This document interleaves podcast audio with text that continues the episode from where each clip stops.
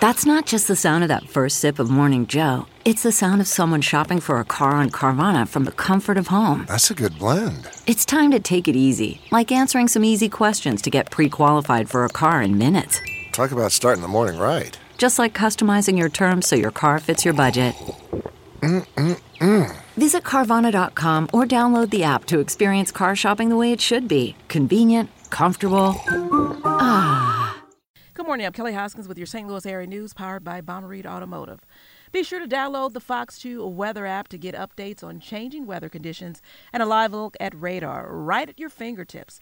The wet weather, not the only thing in the St. Louis metro area to worry about. Winter weather is also on our doorsteps. All this rain is expected to become snow later today, and IDOT and MoDOT say they're preparing for it.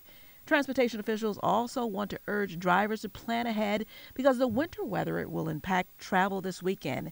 The changing conditions mean roads will become extremely slick, and MoDOT will hold a news conference this afternoon about how officials plan to tackle the changing weather. Their advice Take it slow, make sure your gas tank is full, and keep a first aid kit as well as a weather kit containing extra clothes, blankets, food, and water in your vehicle.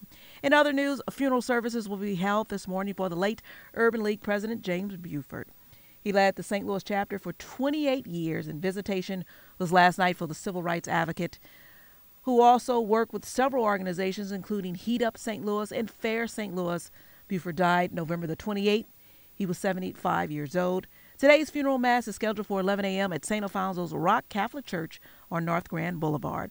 From the Fox 2 Weather Center, with the ground already saturated and creeks and streams already full, flash flooding is possible. Saturday morning, area rivers will likely go into flood, and Saturday into next week. By sunrise Saturday, temperatures have dropped into the 30s and overnight rain is exiting. From the Fox 2 newsroom in St. Louis, I'm Kelly Hoskins.